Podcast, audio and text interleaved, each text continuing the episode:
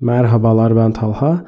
İlk 4 bölümde değerlendirmesini yaptığımız podcast kanalımıza da ismini veren Cahil Hoca kitabının ardından Jeff Hawkins tarafından yayınlanan Bin Beyin Teorisi kitabı hakkında bir değerlendirme yapmak istedik. Kitabın henüz yayınlanmış bir Türkçe çevirisi olmadığı için İngilizce baskısından okuduk. Ben de ne zamandır İngilizce bir kitabı baştan sona okumamıştım. Ali ile birlikte yaptığımız değerlendirmelerimizi bu bölümde sizlere aktarmaya çalışacağım. Öncelikle neden bu kitabı önemsediğimizden bahsedeyim. Biliyorsunuz öğrenme dediğimiz olgu beyinde gerçekleşiyor ve henüz mekanizmasını çözebilmiş değiliz. Bu kitap bize daha önceki bölümlerde yaptığımız değerlendirmelerle uyumlu bazı bilimsel araştırma sonuçları sağladı.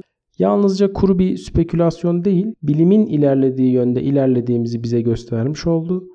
Kitapla ilgili Türkçe kaynaklarda pek bir değerlendirme göremedim. Barış Özcan'ın yayınladığı güzel bir YouTube bölümü var konuyla ilgili. Fakat biz kitabı daha çok kendi konularımız bağlamında ele alacağız.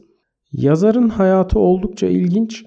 Kendi başına bu konuya merak salması ve çalışmak için yaptığı fedakarlıklardan biraz bahsedeyim. Yazar aslen elektrik mühendisi ve Intel'de işe yeni başladığında 1976 yılında yazılmış Beyin hakkında düşünmek isimli bir makale okuyor. Makalede şöyle bir ifade var. Bilimsel çalışmalarda topladığımız tüm detaylı bilgilere rağmen beynin nasıl çalıştığı hala derin bir gizem. Bu ifade aslında elde edilen sonuçların bir çerçeveye oturtulamaması yani yapboz parçalarından bir bütün oluşturamamak gibi bir anlama geliyor. Yazarımız bu makaleden hayli etkileniyor ve aldığı ilhamla hayatını beynin nasıl çalıştığı gizemini çözmeye adıyor. Intel bünyesinde beyin üzerine çalışmak istiyor fakat kabul edilmiyor. MIT Yapay Zeka Laboratuvarı'nda yüksek lisans yapmak istiyor fakat bu da kabul edilmiyor. Hatta kendisine beynin dağınık bir bilgisayar gibi olduğunu ve beyin üzerine çalışmanın anlamsız olduğu söyleniyor ki bu kısım bana hayli ilginç geldi kitapta. Teorik tezler üzerine çalışmak hem öğrenci hem de akademisyen için riskli olabiliyormuş. Bu konuyu biraz araştırdım çünkü 5 yıllık akademik bir çalışmanın ardından ortaya kabul edilebilir bir teori koyamazsanız öğrenci mezun olamıyor. Aynı şekilde onunla ilgilenen akademisyen de kadro anlamında ilerleyemiyor. Bizim yazarımız da bu yüzden akademik çalışmalara başlayamıyor. Daha doğrusu resmi olarak başlayamıyor. Daha sonra kendisi bu konuda yüzlerce makale okuduğunu ve konuyla ilgili kendini geliştirdiğini anlatıyor. Yani yazar otodidakt birisi. Bu çalışmalarını sürdürürken bir yandan da Silikon Vadisi'nde başarılı iş girişimleri oluyor. Elde ettiği birikimleri de kullanarak beyin üzerine çalışmak üzere bir araştırma şirketi kuruyor ve çalışmalara da bizzat liderlik ediyor. Firmasının ismi de Numenta. Kitapla ilgili dikkatimi çeken ilk şey bu teorinin geliştirilmesi için çalışan bilim insanlarının konu üzerinde oldukça heyecanla çalışmaları oldu. Buldukları en ufak bir ipucunu dahi birbirleriyle en kısa zamanda paylaşmaları, günlük hayatlarında da sürekli bunun üzerine düşünmeleri gerçekten işlerine olan saygılarını gösteriyor. Richard Dawkins'in bile övgü dolu sözlerini kazanmaları boşuna değil yani. Zaten kitapta Dawkins'in Gen Bencildir kitabına yapılan atıflar da var beynin öğrenme mekanizması üzerine olan teorilerini temellendirirken doğal seçilim, evrimsel süreç, genlerin etkisi dahil birçok bilimsel düşünceyi temel almışlar. Kitabın değerlendirmesine başlamadan önce bu bölümde konuşacaklarımızın sizi hayli düşündüreceğini sandığım için buradan sonrasını dikkatle takip etmeniz faydalı olacaktır. Öncelikle kısaca bin beyin teorisinin ne olduğunu ve hipotezlerini anlatacağım. Bunların bizim eğitim felsefemizle ne kadar örtüştüğünden bahsedeceğim. Yazar öncelikle beyni eski beyin ve yeni beyin olarak ikiye ayırıyor. Eski beyin evrimsel süreçte bizim hayatta kalmamızı sağlayacak temel bedensel işlemleri kontrol eden kısım. Beynin %30'unu oluşturuyor ve tüm ilkel davranışlarımız bu kısmın kaslarımızın kontrolüyle gerçekleşiyor. Bu bölüm sadece reflekslerimizi değil, duygularımızı ve arzularımızı da kontrol ediyor aynı zamanda. Her ne kadar küçük olsa da karar alma mekanizmasında oldukça ağırlığı var bu bölümün. Yeni beyin ise yani yeni korteks kaslarla direkt bağlantısı bulunmayan tüm insani ve bilişsel bilgilerin değerlendirildiği, öğrenildiği ve saklandığı kısım. İnsanlar sürekli bu eski ve yeni beyin arasında bir çatışma içerisinde diyebiliriz. Yazar burada bir pasta örneği veriyor. Neokorteks yani yeni beyin ortada duran bol kremalı bir pastayı yemenin ne kadar zararlı olduğunu söylese de kaslar üzerinde doğrudan bir etkisi olmadığı için pastayı iştahla yemek isteyen eski beyne kolay kolay engel olamıyor. Eski beynin bu tarz mücadeleleri çoğunlukla kazandığını belirtiyor yazar. Her ne kadar insanlık günümüze kadar olan gelişmeyi göstermiş olsa da eski beyni hala taşıyoruz ve insanlar arasındaki ilkel davranışlar, savaşlar, şiddet hala eskide olduğu gibi devam ediyor. Bir farkla eskiden eski beynin etkisi yalnızca yerel bir tehditti. Günümüzde ise neokorteks ile geliştirdiğimiz yüksek teknolojiler sayesinde eski beynin etkisi küresel felaketlere de yol açabilecek kadar büyük bir potansiyele sahip hale geldi. Buna en yakın örnek de Kuzey Kore ile Amerika arasında yakın zamanda gerçekleşen nükleer silah resleşmeleri diyebiliriz. Neyse bin beyin teorisini ortaya koymaya devam edelim. Yazar beynimizin aslında bir tahmin makinesi olduğunu söylüyor. Bu teorinin gelişimi için çok önemli bir ifade tahmin makinesi. Çevremizden duyu organlarımızla aldığımız tüm veriler neokortekste bulunan ve kortikal sütun adı verilen birimleri aktif ediyor. Bu kortikal sütun silindirik böyle 0.5 milim çapında ve 2.5 milim uzunluğunda yan yana dizilmiş spagettiler gibi ve tamamı da mendil büyüklüğünde olan bir kumaşa benziyor. Kortikal sütunlar içerisinde katmanlar var. Yani bir kat kat. Duyu organlarından gelen uyarılar bir katmana ulaştığında onun karşısındaki diğer katmanda bizim tahmin olarak algıladığımız bir etkiye neden oluyor.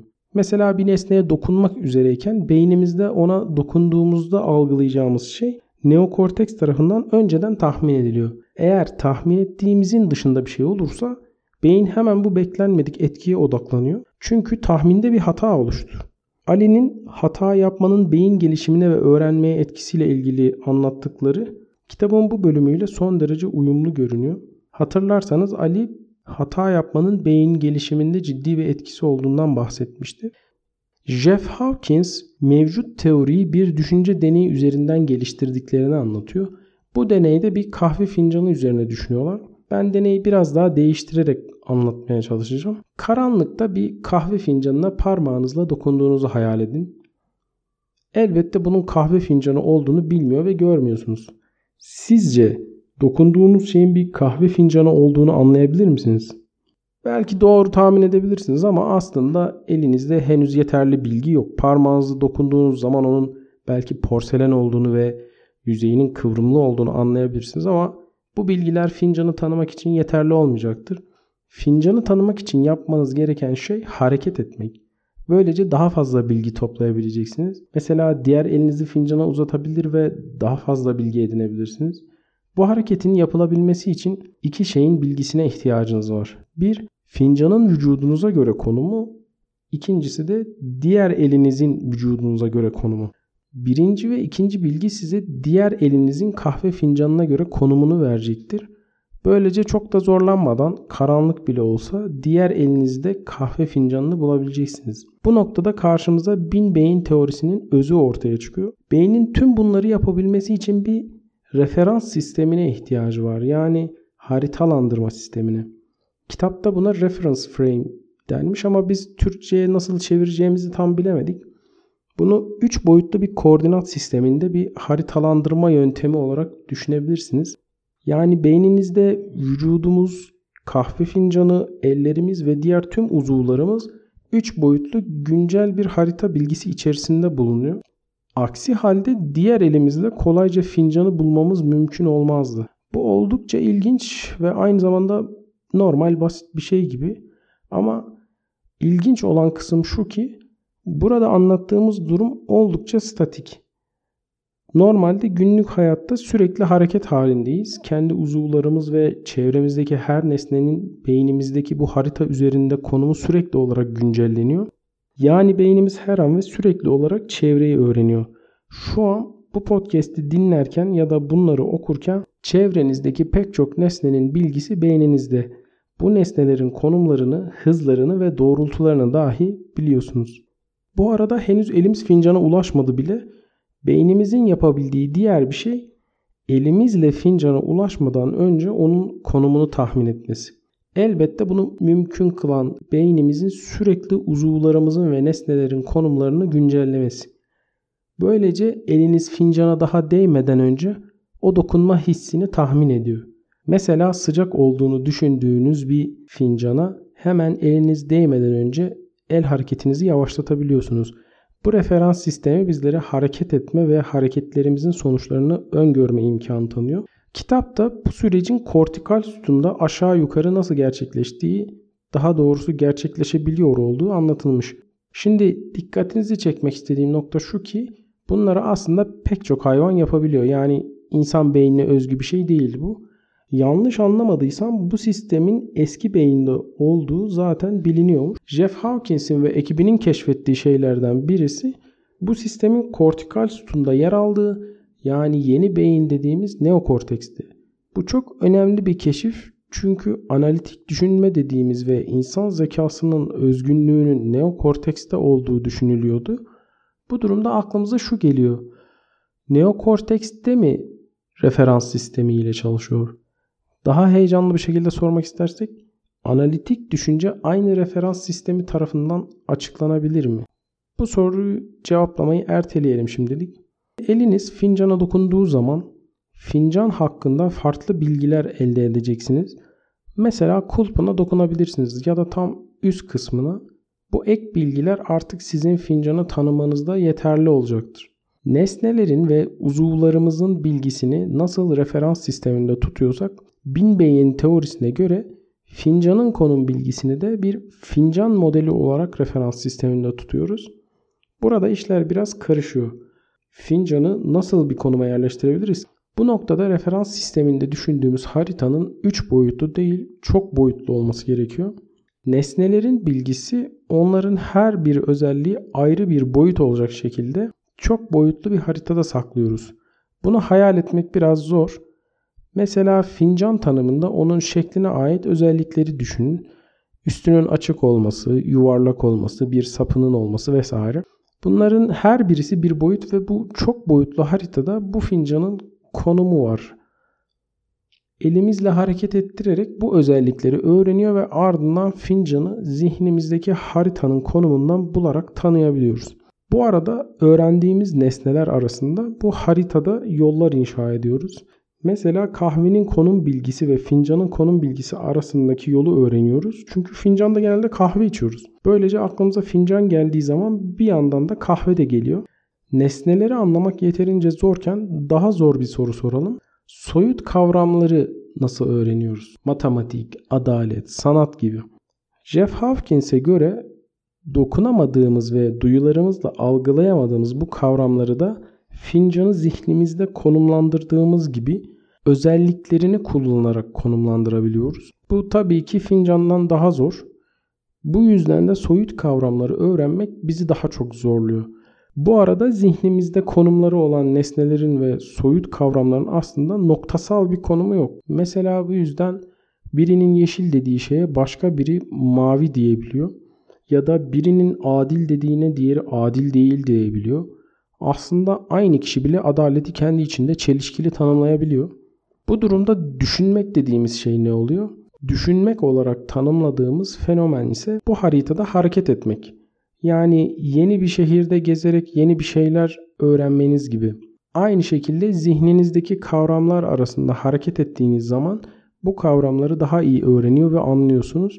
Hatta bu kavramlar arasında gezerken yeni şeyler keşfedebiliyorsunuz. Yeni ilişkiler kurabiliyorsunuz. Bin beyin teorisini ilginç yapan nokta konumsal düşünme şekli ile soyut düşünme biçimini bu şekilde birleştiriyor olması. Çok basit bir algoritma ile zekaya atfedilen tüm becerilerin mümkün olduğunu söylüyor. Bu durumda hafıza nedir? Bilginin nerede tutulduğu meselesi. Öğrenmek için gereken bazı şeyler var. Öncelikle uyarı konusunu ele almak gerekiyor. Gördüğümüz ve duyduğumuz her şeyi öğrenmiyoruz. Beynimize duyu organlarından sürekli ve birçok uyarı geliyor. Fakat öğreneceğimiz şey her neyse onunla ilgili yeterince uyarı gelmeli. Burada yeterince ifadesi çok çok önemli.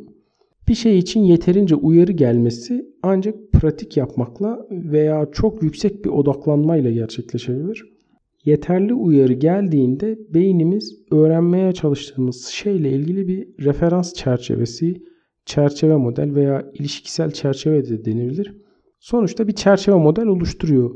Eğer bu elimizdeki katı bir nesne ise dokunarak, çevirerek, görerek beynimiz bu modelin oluşturulmasını sağlıyor. Ya cisim hareket etmeli bu anlamda ya da siz. Oluşan bu model ile nesnenin özelliklerini de ilişkilendiriyoruz. Sert veya yumuşak, sıcak veya soğuk, siyah veya beyaz, metal veya ahşap her neyse hepsini bu modelle ilişkilendiriyoruz ve bir dahaki sefere beynimiz için tahmin edilebilir hale getiriyoruz.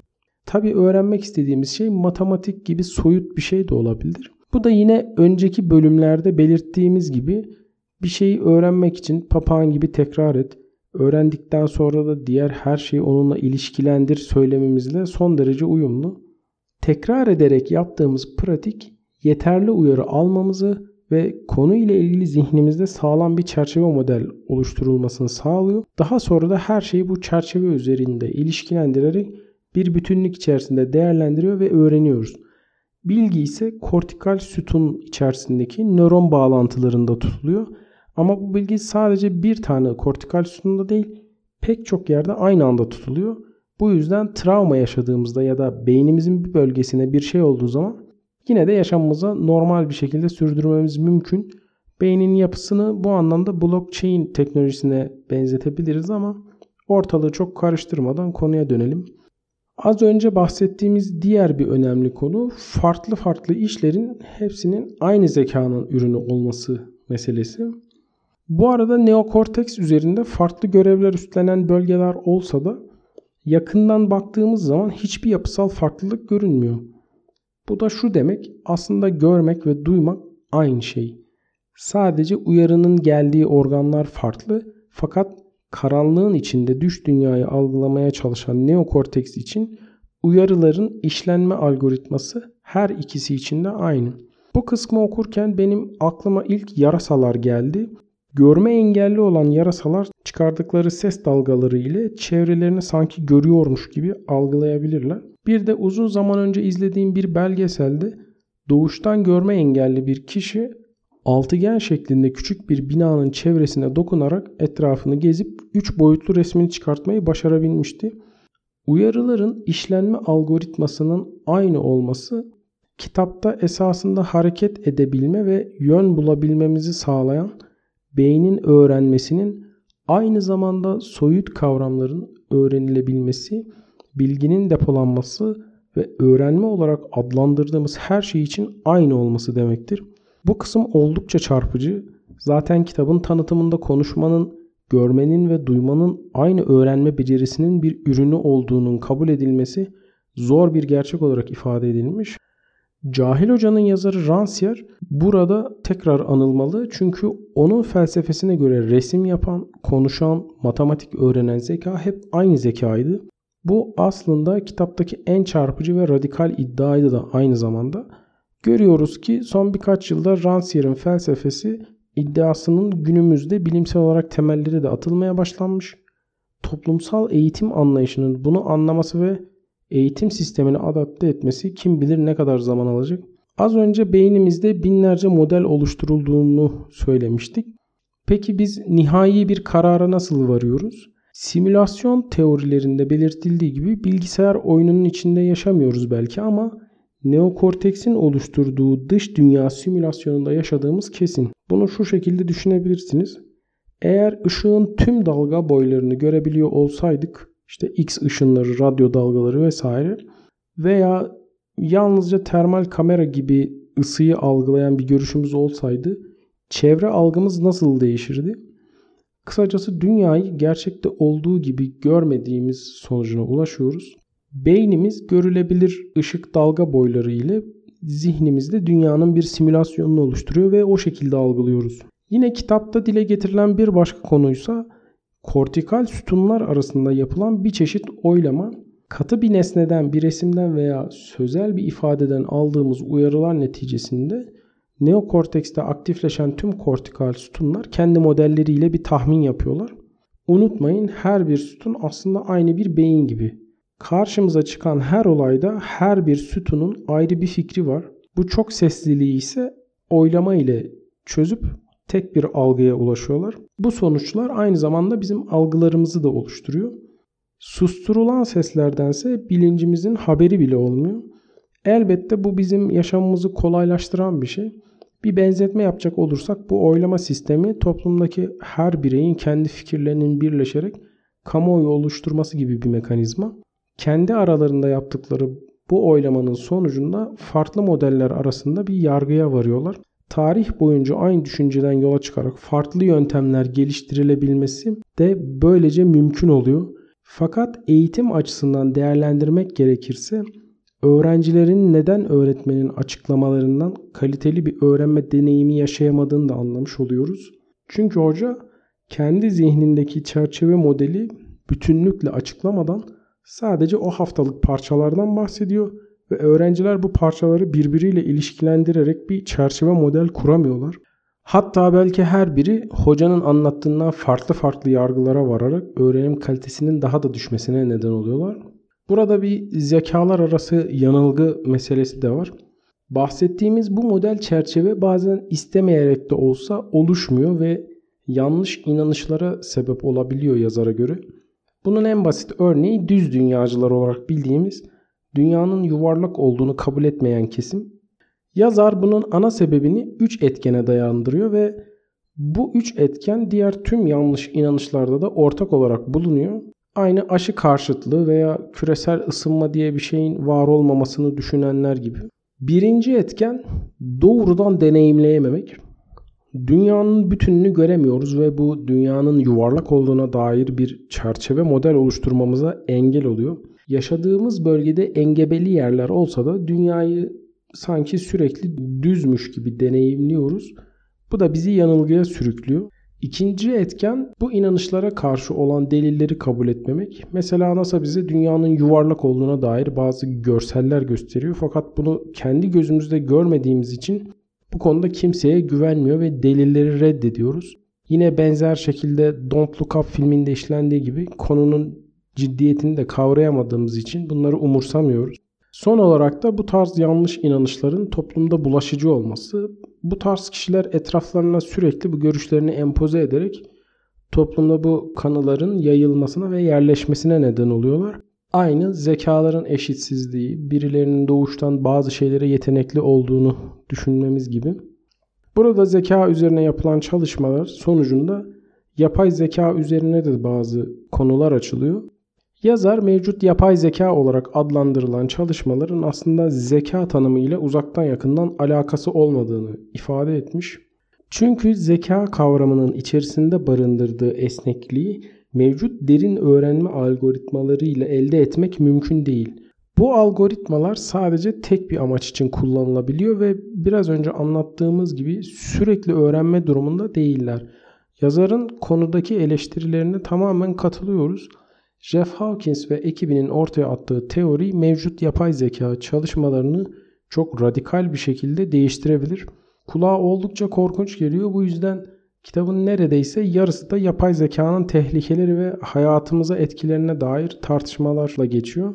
Yazar geliştirilen yapay zekaların eski beyne ve dolayısıyla duygulara sahip olmayacağı için insanlık adına bir tehdit olmayacaklarını ve yine aynı sebeple onları istediğimiz gibi kullanmanın etik açıdan herhangi bir sorun olmayacağını iddia etmiş.